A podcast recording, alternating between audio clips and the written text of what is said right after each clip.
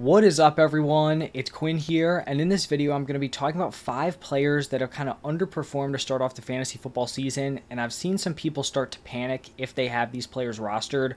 All these guys were picked pretty early on in fantasy football drafts, so since they've underperformed early on, people are starting to freak out. Maybe they want to trade these players, maybe they want to cut these players, maybe they want to bench them. I'm just going to be going through maybe why these players are struggling, talking about whether or not I think this is going to continue, are they going to bounce back? Should you try to buy low on them? Should you cut them? Should you bench them? Really, what should you do with these players at this point? And even if you don't roster any of these players, there could be an opportunity to buy low on these guys or maybe even pick one of them up off of waivers. So let's just jump right into it. I think we have to start off here with Derrick Henry. He was pretty much locked in as like a round two pick for fantasy football. He's currently the running back 26 in points per game at 11 and a half PPR points per game. And I feel like the overall concern for Derrick Henry coming into the season was whether or not he'd regress as a player and then would he be able to handle another huge workload? So even if he had that huge workload, if he fell off, his efficiency really dipped, he really may not have paid off at the price he was being drafted at. And then the other concern was he's handled such a large workload over the last like four-ish seasons, and he's really only had like one season where he missed a significant amount of time. So would that workload catch up on him? Would he suffer some injuries and obviously, you know, not be able to fill into your fantasy football lineup?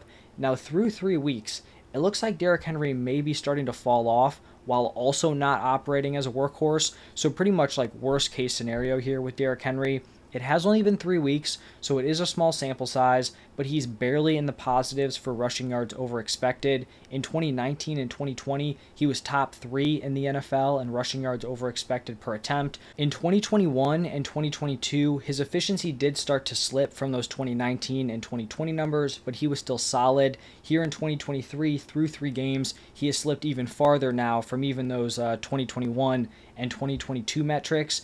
Through three games, Tyjae Spears has outsnapped Derrick Henry in two of them from 2019 to 2022. So four seasons. One of those was like a half season, but so like three and a half seasons of Derrick Henry out on the field.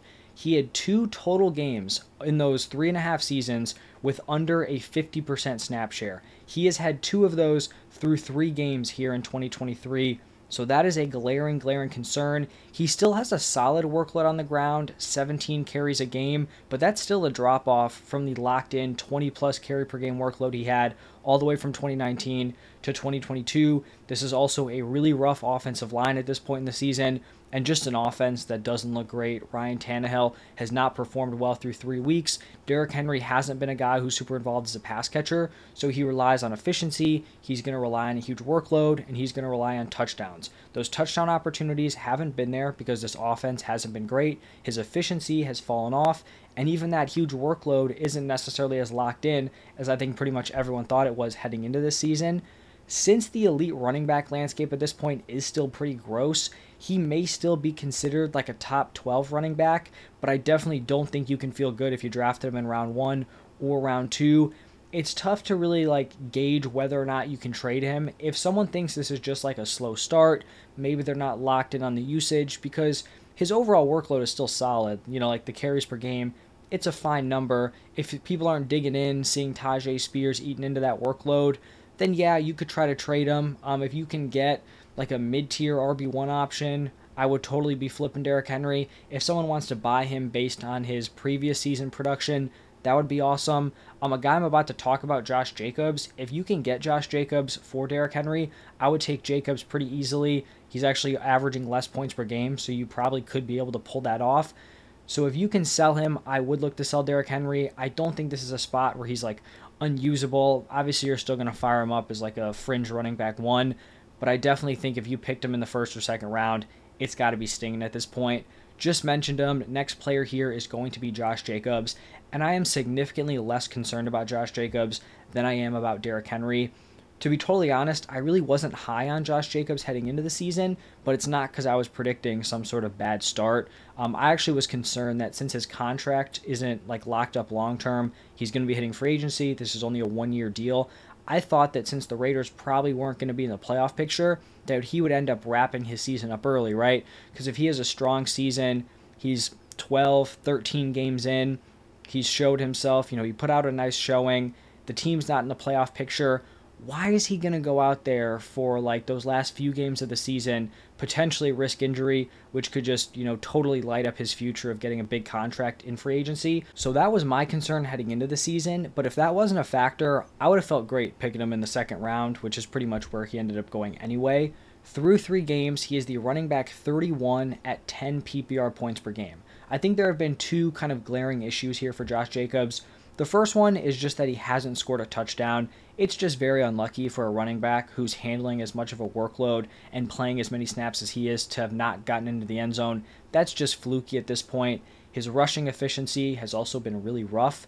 Like I said, the touchdown thing is unlucky. This is not like a role thing where he's losing out on goal line carries to a backup. He is still locked in getting that workhorse role. He just hasn't gotten into the end zone. Those touchdowns should come throughout the season. Then, when we're looking at the efficiency, it's possible his efficiency falls off as a whole this season and he ends up kind of being an inefficient workhorse. But he's currently at 2.4 yards per carry, which is just like impossibly low. That is bound to go up. He'll probably be in like the 4 plus yards per carry area, probably at a minimum.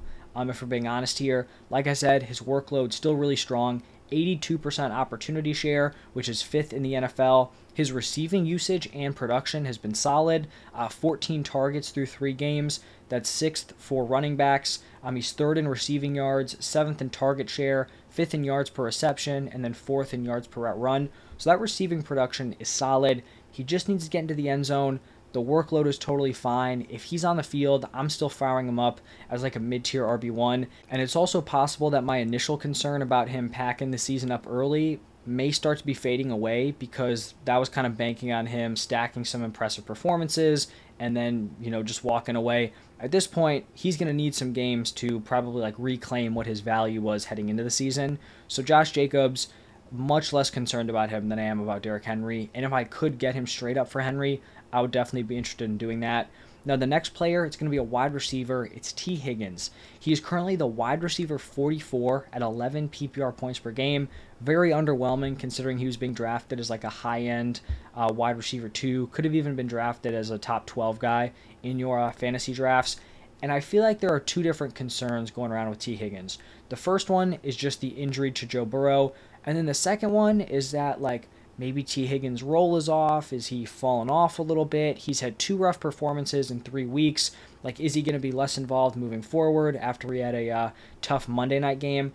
To start off with the Joe Burrow injury concern, I think that concern is 100% reasonable. Joe Burrow is clearly nowhere close to 100%. And I also don't know if this is a situation where he's going to like get to 100% at some point.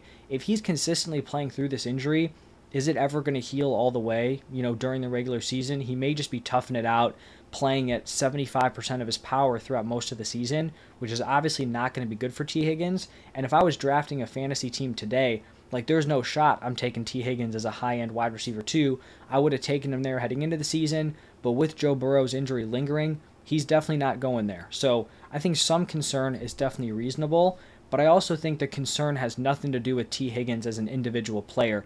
It just has to do with the injury to Joe Burrow. Week one for Tee Higgins, he put up a goose egg. The entire Bengals offense was terrible. Chase was also bad. Burrow was bad. Mixon didn't really do anything, but he was still targeted eight times. So the volume was there. Then week two, he completely bounces back.